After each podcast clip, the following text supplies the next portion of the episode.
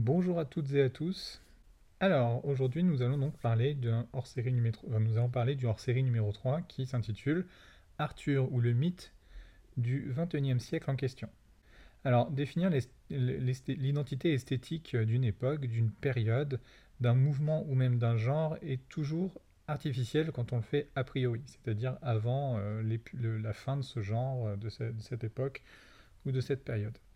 L'identité d'une démarche est toujours plus compréhensible a posteriori, à partir des traces et des témoignages, et les revendications, sous forme de manifestes par exemple, on pense aux manifestes des genres militants, en littérature ou en politique, qui foisonnèrent tout au long du XXe siècle, devaient être tempérées par l'historiographie, par des actes ou des énoncés paradoxaux, sinon même contradictoires avec les intentions revendiquées par ces groupes ou ces époques dans ces manifestes. Autrement dit, quand je me permets de penser le titre de cet épisode comme suit, comme je viens de le nommer, Arthur ou le mythe du XXIe siècle, je pose une gageure périlleuse. Mais je suis malin, et j'assortis tout cela d'un prudent en question, qui me garantit que tout ce que je pourrais dire peut s'abriter vite, vite derrière quelques paravents dialectiques ou rhétoriques de type Ah mais non, c'est une tentative. Enfin, voyons, je ne prétends pas expliquer le XXIe siècle. Et puis, comment expliquer le XXIe siècle alors qu'on est seulement en 23, euh, donc il reste 77 euh, ans. Mais ce serait vous mentir bien entendu, parce que je ne compte pas assigner le siècle au que ce fût, mais pour autant je crois savoir quelle forme mythodynamique caractérise le premier cinquième de ce siècle. Et c'est de ça dont je veux parler quand je parle de l'identité mythique du XXIe siècle. Euh, à partir donc, euh, donc l'identité mythique du XXIe siècle, à partir donc euh, des différentes strates de la pensée, cosmogonique, politique, esthétique, morale et érotique. Vous allez voir que la dernière partie est très importante. Toutes ces strates, donc euh, cosmogoniques, politiques, esthétiques, morales et érotiques, ont un dénominateur commun que l'on peut nommer de deux façons différentes, c'est-à-dire à partir des deux extrêmes de son amplitude phénoménologique pour le XXIe euh, siècle. On peut parler d'un rapport multiversel au monde, qui est propre à ces 15 dernières années, ou bien on peut parler d'une intégration des modes quantiques de représentation dans les théories de la connaissance. Les deux sont deux façons de dire la même chose, de la multiplicité des possibilités simultanées de l'état d'une particule à l'échelle du monde quantique découle une requalification organique de nos modes de représentation. Cela interviendrait d'ailleurs dans une antique question euh, de l'épistémologie. La philosophie antique s'est demandé si le savoir procédait d'une reproduction de ce que l'on est capable d'observer, si nos modes de représentation dépendent en fait euh, d'une capacité à reproduire ce qui est déjà expérimenté, ou si nous sommes capables de faire des anticipations sur ce que nous percevons. Un auteur, surtout, initié euh, pour euh, Ernst Cassirer et Hans Blumenberg un nouveau type de rapport avec la Renaissance, donc euh, un nouveau type de rapport au savoir, et cet auteur est un membre de la scolastique médiévale, Nicolas de Cues, ou de Cuse, dit le Cusin, 1401-1464, donc date de, naissance et de mort, c'est-à-dire au XVe siècle. Alors, je suis, tenu de, je suis tenu de faire simple et court ici, mais le Cusin inaugure dans ses ouvrages, en particulier un, un nouveau type de rapport à la nature qui ne passe plus par la reproduction, le mimétisme, c'est la mimésis platonicienne, mais produit des rapports qui ne viennent pas de la nature. La question pourrait être de savoir si le cousin fonde ou identifie quelque chose, c'est-à-dire s'il pose un acte génétique, ou s'il établit une herméneutique du rapport au savoir, et à la mimésis, traduite en latin, non sans altération de nuance, par la notion de imitatio. Alors je parle du latin parce que la scolastique, qui, commence, qui commente abondamment Aristote et Platon dans l'activité théologique chrétienne, s'exprime en latin. Un peu en grec, mais essentiellement en latin. Mais donc revenons au multiversel, qui ne peut être conçu qu'à partir de l'observation en physique quantique de la possibilité d'une simultanéité polyvalente d'états pour une particule en fonction de différents critères, dont le fait qu'elle soit ou non observée. Alors, c'est pas la particule qui nous guette du coin de l'œil pour vérifier qu'on la scrute ou non depuis le microscope subatonique, mais c'est simplement que la part d'interprétation de l'analyse, même scientifique, même objective, ou même le plus objectif possible, conditionne le résultat en tant que l'analyse porte en elle-même sa propre détermination épistémologique, c'est-à-dire qu'on détermine, on détermine une visée euh, du savoir quand on observe quelque chose, quand on établit une hypothèse. Coïncidence ou non, d'un point de vue logique et paradigmatique, la physique quantique se superpose à la phénoménologie de Husserl. Il est question dans les deux cas d'une polarisation sur les rapports de constitution du sujet, en tant que celui-ci détermine le monde et l'univers à partir de ses propres conditions internes. C'est assez intéressant d'ailleurs euh, de voir le prochain Ant-Man qui va mélanger les deux mondes. l'universel, enfin le multiversel et le quantique. Alors vous allez me dire, oui, d'accord, mais physique quantique et phénoménologie sont apparus au début du XXe siècle. Alors quel rapport avec le XXIe J'y viens, j'y viens. Notons dans un premier temps, avant que je n'y vienne d'ailleurs, que la progression représentationnelle procède toujours d'une temporalité par décalage, c'est-à-dire que des innovations représentationnelles aussi fondamentales et radicales que celles-ci ne peuvent pas se répercuter dans les formes du savoir et de la pensée en un claquement de doigts. Et pour cause. Notons aussi, dans un second temps, que le savoir est élitiste et technique. Peu parmi nous ne sont capables d'embrasser les implications techniques de la physique quantique, comme peu parmi nous ne sont capables de saisir la densité des nuances de la phénoménologie. Je ne vous parle même pas de ceux qui seraient capables de saisir les deux. Généralement, un esprit vraiment rompu à l'un peut facilement basculer dans l'autre. Nous pourrions même dire que l'une comme l'autre sont désormais si ramifiées et si complexes que les embrasser toutes deux est impossible. Il faudrait alors, pour que l'historiographie puisse digérer les modes représentationnels qui dérivent de ces deux révolutions paradigmatiques, que tout le monde soit capable non seulement de les comprendre, mais aussi et surtout de penser en conformité avec leurs structures internes. Autant dire que c'est foutu. Alors j'en viens au rapport de la physique quantique et de la phénoménologie avec la mythodynamie du XXIe siècle. Je disais il y a quelques minutes que le film dont je vais parler témoigne de nos modes de représentation de ces 15 dernières années. Je ne parle même pas des 23 années de ce siècle. Alors pourquoi cette nuance, voire même cette restriction? Lors de l'apparition du premier des Marvel, pensé comme unité d'une série très vaste, c'est-à-dire le Iron Man de 2008, nous sommes devant un film de forme ordinaire. C'est un film de format banal avec des modes diégétiques tout à fait identifiables et connus. Nous sommes très loin de l'intrication qui sera celle d'Iron Man 3 ou même de la série de son héritier, les Spider-Man de la troisième génération, intégrés au corpus du multiverse de Marvel. Alors non, je ne repars pas sur Marvel, ne vous inquiétez pas, j'utilise simplement le décalage entre le premier Iron Man et le premier des Spider-Man de la troisième génération, ceux de Thomas Holland, ceux de Tom Holland, pardon, pour vous montrer que quelque chose a déformé les principes de la diégèse et de la représentation dans le temps qui les sépare, entre 2008 donc, Iron Man, et 2017, Spider-Man. 9 ans. Oui, mais dans ces 9 ans, le monde a explosé, l'univers a explosé, et s'est éparpillé dans l'infini de possibilités symboliques si vous voulez, dans ces 9 ans, Disney s'est effondré. Je fais un lien direct avec les facultés simultanées et cumulatives du mythe, mais j'y reviens, c'est l'objet de cet épisode. Il faudrait donc que nous soyons tous et toutes, un peu comme dans les fantasmes du personnage principal du monde des non-A, au roman de Van Gogh, alors ça s'écrit monde des A majuscule avec un trait sur le A, euh, roman de Van Vogt, dont le premier volume du cycle paraît en 1945, c'est une trilogie, avec la première traduction française par Boris Vian en 1953. Donc, euh, nous serions tous capables dans, ce, roman, enfin tous les personnages sont capables, euh, sont infusés à la science de sorte que la totalité des modes de représentation de toutes les personnes euh, font naturellement changer leur rapport au monde.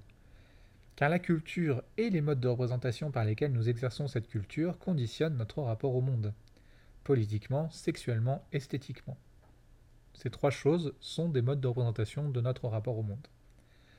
Or, ce n'est évidemment pas le cas pour nous. Hein. Personne n'est capable de, répercuter dans son quotidien les apports de la physique quantique, qui pourtant datent du, du début du XXe siècle. Alors pourquoi est-ce que nous avons tous et toutes conscience des possibilités quantiques et du multivers? Alors c'est bien simple, il faut chercher dans quelque chose que nos enfants aujourd'hui pratiquent couramment, plus facilement que euh, le fait de manger, et que les adultes du XXe siècle ne comprendraient pas. Et c'est d'ailleurs la résistance euh, qui permet, c'est cette incompétence qui permet de parler euh, du charmant titre de boomer. Je veux bien entendu parler d'Internet. Il y a dans Internet plusieurs générations d'utilisateurs. Les boomers savent se connecter et interagir sur Internet parce qu'ils savent appuyer sur un bouton et regarder un écran. Mais IL le font sur des modes de représentation antérieurs à Internet. IL sont d'ailleurs identifiables très facilement par tous les autres, même dans un anonymat complet. Leurs modes de représentation ne sont ni quantiques ni multiversels. C'est donc ça qui caractérise l'identité dynamique mythique de notre époque, et c'est une évidence flagrante lorsqu'on saisit un support aussi incroyable que le film de Guy dont je commence à parler à partir de maintenant. Vous allez voir avec moi, j'espère, que ce n'est pas un hasard si le mythe revient en force aujourd'hui, donnant un espace matériel disponible à la mise en acte des possibilités représentationnelles, Nos cerveaux et notre conscience se constituent à partir de champs, au pluriel, qui intègrent naturellement et spontanément la multiplicité des hypothèses et la simultanéité de résultats d'apparence contradictoires, mais dont les antinomies logiques ne sont en fait que de nouvelles façons de produire des réseaux de signification, ce que la philologie appelle le mode agonal du mythe, du grec agon, qui désigne originairement un mode dialectique de confrontation entre deux points de vue opposés. Il s'agissait même d'une pratique très codée, proche de ce qu'on pourrait appeler aujourd'hui l'ajoute verbale. Le caractère agonal du mythe laisserait coexister des possibilités de l'opposition, non plus en les opposant, mais en superposant leurs valences, c'est-à-dire les possibilités de leurs efficiences. Donc, tout d'abord, King Arthur Legend of the Sword, qui paraît en 2017, même année que le premier des Spider-Man troisième génération, s'empare d'un texte extrêmement vieux et extrêmement noble. Pour les anglo-saxons en général, pour les anglais en particulier, le texte de la geste arthurienne est aussi important et fondateur que les récits homériques. Et pour cause, il s'agit de la couronne d'Angleterre, quand même au centre du bazar. Les comics Hellboy donnent d'ailleurs à cette couronne un rôle très important, faisant de son personnage principal le dernier héritier d'Arthur, ce qui est ballot quand on est mi-humain, mi-démon, et non pas mi-scorpion. Je vous renvoie vers le film extraordinaire de Neil Marshall sorti en 2019. Alors j'aime beaucoup les deux opus de 2004 et de 2008 faits par Guillermo del Toro, mais enfin on joue pas vraiment dans la même cour. Les deux premiers, donc ceux de Guillermo del Toro, étaient quand même plus Disney. Alors de quoi s'agit-il? La geste arthurienne a déjà en soi une histoire assez multiverselle et se prête précisément à un type de synthèse générique tout à fait compréhensible pour la postmodernité du mythe. On pourrait en philosophie parler de postmodernité avec l'intégration des modes représentationnels de la physique quantique étudiés depuis la phénoménologie. Euh, la notion de postmodernité est une notion très conflictuelle. Elle se, débat dans chaque discipline. Alors déjà, il n'existe pas qu'un seul geste, il n'existe pas qu'une seule geste arthurienne, mais on parle en littérature de la matière de Bretagne. C'est le terme euh, théorique de cette somme littéraire et textuelle. Plusieurs auteurs, plusieurs traditions historico-littéraires, et dès son tout début, elle chevauche plusieurs sources et plusieurs paradigmes. Mythe, fantasme historique, construction identitaire, recyclage de valeurs chevaleresques, etc. Notez qu'à quelques siècles d'écart, on commençait à écrire en France que le premier roi qui a fondé la première lignée régnante du royaume franc, les Francs-Saliens, la, lignée des Mérovingiens, descendait de sa mère, bon ça c'est logique, et d'une bête de Neptune, un kinotaure, un truc possédant, procédant de la copulation entre un taureau et un dauphin. Ou voire de Neptune lui-même, ça c'est pas très clair. Mais en tout cas, un truc qui vient de Neptune, ou Neptune lui-même, aurait violé l'épouse du roi Clodion, assez pas mal classe, hein. le nom de sa mère n'apparaît pas tout de suite dans la chronique, qui s'appelle Altina, donc, alors qu'elle était déjà enceinte de Clodion, qui est donc un, un, un tout ce qu'il y a de plus barbu et de plus classique. Les deux sens mélangent et donnent Merowig, ou Meroveus en latin, et Merové en français. Comme tout roi mythique, son existence est incertaine. Je signale en passant que mon fils aîné porte ce prénom.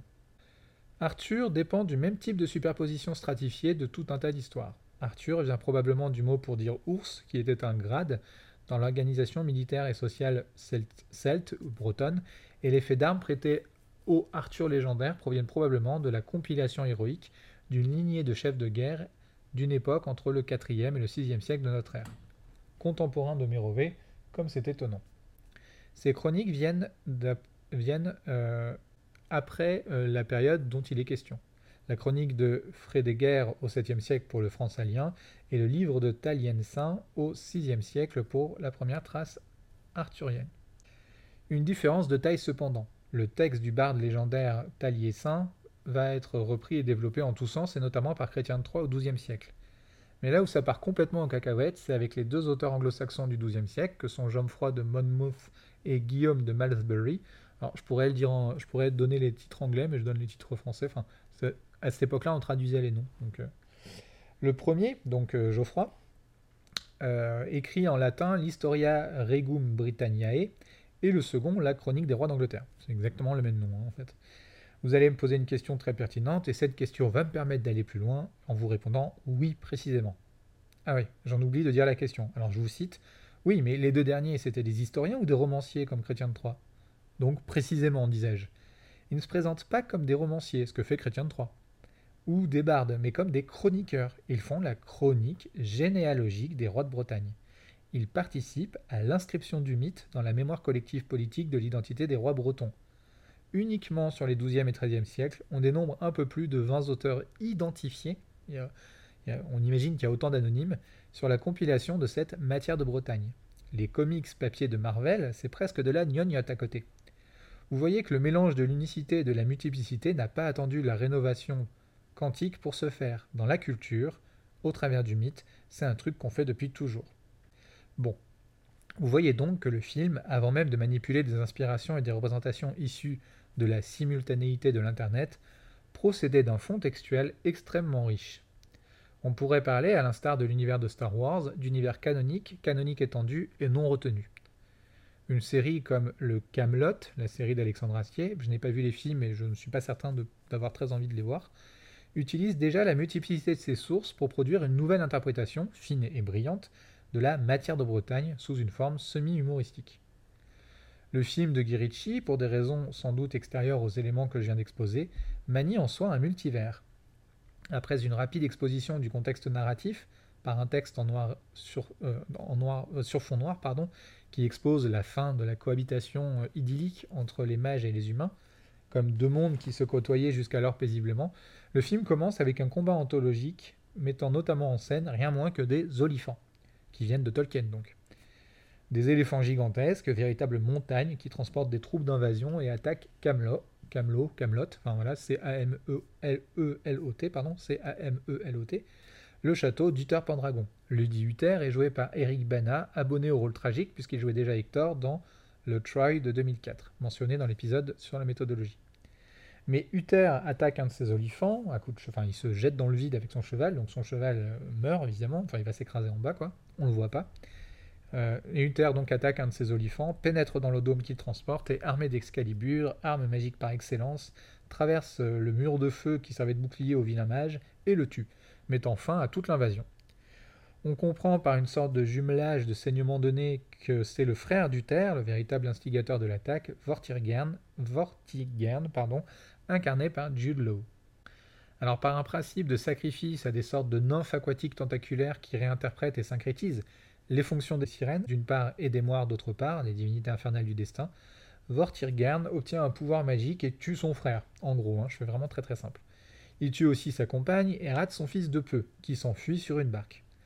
Le est récupéré par des femmes venues laver leur linge dans la Tamise, moi je n'aurais pas confiance, et de fil en aiguille grandit dans un univers de bordel, de petits voleurs et autres types de, euh, voyous tout à fait dans la lignée des autres films de Guy mais adapté, ces mondes de voyous, à une interprétation médiévale. L'acteur qui joue Arthur adulte, Charlie Hunnam, fait d'ailleurs un carton plein et double le succès obtenu avec Pacific Rim de Guillermo del Toro, sorti en 2013. Autre film mythique dont il ne serait pas inintéressant du tout de parler, mais alors dans une approche euh, autre des caractéristiques du mythe, au titre des textes rituels cette fois. Enfin bon, c'est pas mon objet ici. Il y a donc une synthèse de tout un tas d'imaginaires divers qui sont convoqués. On a la résistance à la Robin Hood, autre schéma narratif très fort dans la réception de l'histoire de la couronne d'Angleterre, avec le même rapport d'ailleurs d'antagonisme à l'autorité en place qui est une imposture. Euh, je rappelle que Vortigern a piraté la lignée royale par ambition, mais il n'est pas le roi légitime. Une dialectique de retour à venir du roi légitime. On a un refrain dans, dans le film, c'est le Born King, celui qui est né roi, par opposition à celui qui est né frère du roi l'épée au rocher, qui n'est pas, qui, n'est initialement pas Excalibur. Euh, alors, faut que j'explique là, dans la légende arthurienne, dans la matière de Bretagne, Excalibur n'est pas l'épée au rocher. L'épée au rocher n'est là que pour montrer qui est légitime à être roi. Excalibur est donné par la Dame du Lac. Ensuite, on a un mélange ambigu entre justement un genre de Viviane et Merlin, euh, justement incarné par une actrice qui d'habitude joue plutôt des sirènes, un récit qui explique et auréole par ailleurs l'absence de Merlin, on a aussi des Stormtroopers, hein, rien moins que des Stormtroopers, les Black Leg, qui rappellent drôlement nos CRS et les équivalents dans chaque pays, un peu bêtes mais musclés et soumis.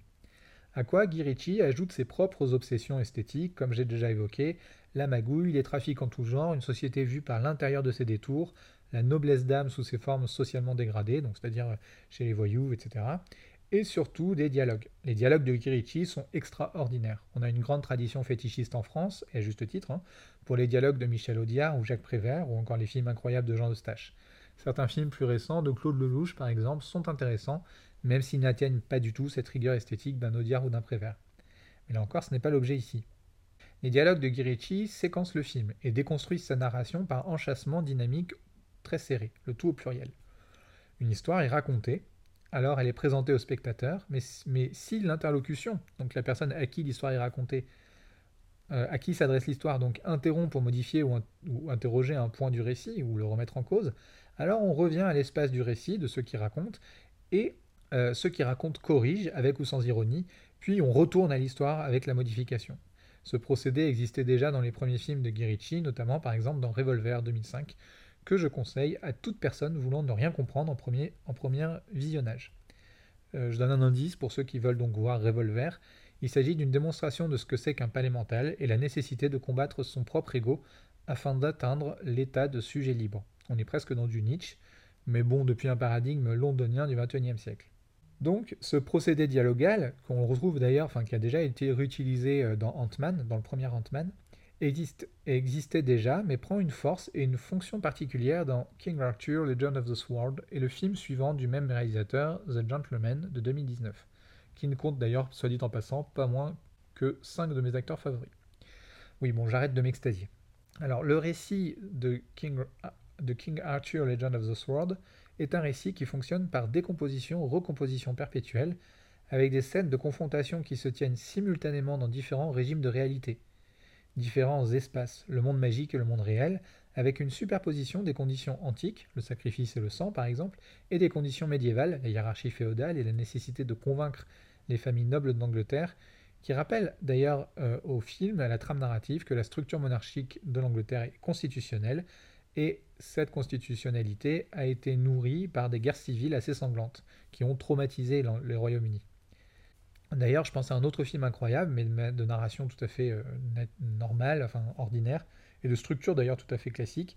C'est Outlaw King de David Mackenzie, sorti en 2018, qui a la même, euh, les mêmes problématiques vis-à-vis de la, monarchie constitutionnelle, et dans laquelle, donc dans ce film, Florence Pugh et Christopher Pine tiennent les rôles principaux. L'histoire du Royaume-Uni est encore le motif d'une activation des traumatismes collectifs du point de vue de l'identité historique de cette région d'Europe. Mais bon, le récit est classique, il reste classique. De fil en aiguille, comme dans tous les récits initiatiques classiques, ce qu'on appelle des shonen dans le genre du manga, des mangas à destination de jeunes garçons en formation intellectuelle et esthétique, Arthur est confronté à des souvenirs traumatiques au contact d'Excalibur. Donc quand il s'empare d'Excalibur, il revit la mort de son père, qui est en fait le bâton de Merlin reforgé. Oui, ça va très vite, mais bon, il faut accepter le pacte de lecture quand on rentre dans un univers, ou, alors on n'y rentre pas et au fait que la lignée des rois est une lignée mêlant mage et humain, et ce faisant permet d'assurer l'équilibre du monde. Donc cette fonction d'Arthur est le vieux refrain des rois thaumaturges, qui sont aussi les délégués du divin sur terre. Je renvoie à celles que ce cliché narratif et historiographique intéresse à l'indémodable livre de Marc Bloch, Les rois thaumaturges, études sur le caractère surnaturel attribué à la puissance royale, particulièrement en France et en Angleterre, paru en 1923. Donc Arthur récupère les attributions d'un Zeus, par exemple, qui est le garant de la Moira, c'est-à-dire ce que les Égyptiens incarnaient dans la déesse Maat, l'équilibre cosmique, la garantie de la pérennité du monde. Autrement dit, le film superpose effectivement 2500 ans de tradition esthétique et mythique. Le récit apparaît à la fin du premier millénaire de notre ère, donc c'est-à-dire que les premiers textes sur Arthur, donc de la, matière de Bretagne, ça commence à la fin du premier, du premier millénaire de notre ère. Euh, mais les schémas cosmiques et antagonistes qu'il manie pour sa démonstration esthétique procèdent de formes bien plus anciennes et font toujours dépendre la perpétuation du monde de la faculté d'un héros à renouer avec ses origines. Là, en l'occurrence, accepter le souvenir de la mort de ses parents, à accumuler son potentiel, ici en l'occurrence, alors coup de génie de Girichi, la pierre qui retient Excalibur prisonnière, donc il y a une fusion entre la, pierre au rocher et euh, l'épée au rocher et Excalibur, donc la pierre qui retient Excalibur prisonnière est en fait constituée par le corps agenouillé du père de Arthur, donc c'est Uther. Il faut donc que Arthur accepte inconsciemment de prendre l'épée à son père mort pour pouvoir advenir en tant que futur roi. Donc, voilà. Et a refusé de fuir l'impératif de ce que Dorian Astor a figé en 2016 euh, dans un petit livre formidable, Deviens ce que tu es. Autrement dit, comme dans le shonen, le personnage principal délivre le monde en se délivrant de ses angoisses programme messianique, mais qui fait toujours son petit effet. La geste arthurienne, façon Guirichi, est donc tout à la fois chrétienne, quoiqu'elle mêle les valeurs antiques à des modes de narration postmodernes. Pour celles qui ne l'auraient pas vu, il faut encore ajouter à cela une innovation graphique qui est la représentation des affrontements, qui est aussi très novatrice et qui n'a qu'un seul antécédent à ma connaissance, même si le film The Watcher, The, Watch, The Watchmen va un peu en ce sens, à savoir le premier opus de la série des Superman réalisé par Zack Snyder. Parce qu'en fait, ça, frappe surtout dans le premier opus, mais les autres opus sont pareils. Mais c'est particulièrement impressionnant dans le Man of Steel, le premier film sur Superman par Zack Snyder qui date de 2013. La caméra ne regarde plus des gens se battre, mais se déplace à la vitesse des combats et des coups, euh, vitesse surnaturelle, dans les combats, et dans les combats surnaturels. Et méchants comme gentils engendrent un chaos démesuré qui est à l'image de leur puissance. Mais Superman euh, défonce des, immeubles, et c'est d'ailleurs tout l'argument narratif, euh, à mon sens, non, qui ne fonctionne pas, en tout cas dont j'ai trouvé que ce n'était pas très fonctionnel, de Batman versus Superman. Il suffit que, que Superman éternue pour que Batman soit dégagé. Il serait intéressant de voir combien de films super-héroïques de ces 30 dernières années reposent en fait sur la structure du shonen, donc du manga d'initiation pour jeunes garçons, c'est-à-dire produisent une structure narrative totalement et dramatiquement genrée. Bon, je vais conclure, même si je pourrais parler encore une heure, sur ce film et de son contexte analytique. Les personnages constituent des archétypes narratifs que chaque auteur et chaque interprétation a choisi d'interpréter. On comptait déjà plusieurs films sur la geste arthurienne, First Night en 1995 de, Jerry, de pardon, Zucker avec Shane Connery, ou King Arthur de Antoine Fuqua en 2004, qui est un peu, qui est un peu intéressant parce que ça cherche à remettre les, proportions à hauteur de ce que c'était. C'est-à-dire qu'en fait, vraiment, c'est trois paysans, quoi, différents personnages. Alors, j'en nomme que deux, mais il en existe une dizaine, dont celui des Monty Python. La façon de saisir des personnages est d'autant plus mythique que les variations que chaque narration leur fait subir dit de son époque, esthétiquement et métaphysiquement. Et ces saisies mettent en valeur ce que le mythe d'Arthur a pour fonction dans l'époque concernée. Cela peut donner des interprétations surprenantes qui renouvellent la caractérisation traditionnelle des personnages et dit des choses nouvelles à chaque fois de façon plus efficace que ne le serait une image laborieuse d'Épinal. Alors c'est bien ça la fonction de la raison du mythe selon Blumenberg. Produire une version immédiate, sans médiation, sans le truchement du logos, une version immédiate du cosmos, sans avoir à en démontrer la structure ou les arguments. Tous les auditeurs ou spectateurs d'une interprétation du mythe ressentent ce qu'ils partagent avec ce mythe. Or, c'est bien ça la fonction du mythe interprété, produire une fidélité à ce germe qui a donné dès le début du Moyen Âge, mais avec à chaque fois une fidélité depuis l'époque d'interprétation, le sens et la fonction de la geste arthurienne. Donc je conclus sur la scène où Arthur saisit définitivement son destin dans le film de Guy il se rend au château pour botter les fesses de son oncle et accepter l'héritage de sa famille. La musique est une chanson irlandaise celtique, Le diable et le chasseur. Bon, je préfère vous la donner quand même en anglais parce que c'est pas que l'anglais c'est plus classe, mais c'est que la formule en anglais est, plus classe. The Devil on the Huntsman. Outre la musique totalement épique, topissime pour parler comme Poe dans Kung Fu Panda, les scènes qui s'y découlent sont brutales et charnelles et forcent le spectateur à une expérience esthétique quasi érotique en fait. Le mythe, et c'est ça que je cherche à démontrer par cette, euh, cette scène de fin, le mythe n'est pas théorique ou abstrait, c'est une expérience du monde affiliable à l'expérience sexuelle, c'est une expérience qu'on fait de l'intérieur et à l'intérieur. Et c'est en cela que l'expérience sexuelle qui s'intègre dans un mythe, c'est-à-dire dans une génétique de l'individu, de sa place et des possibilités de ses actes, est ontogénétique. La complémentarité des régimes de l'expérience du mythe donne au mythe sa performance et sa puissance.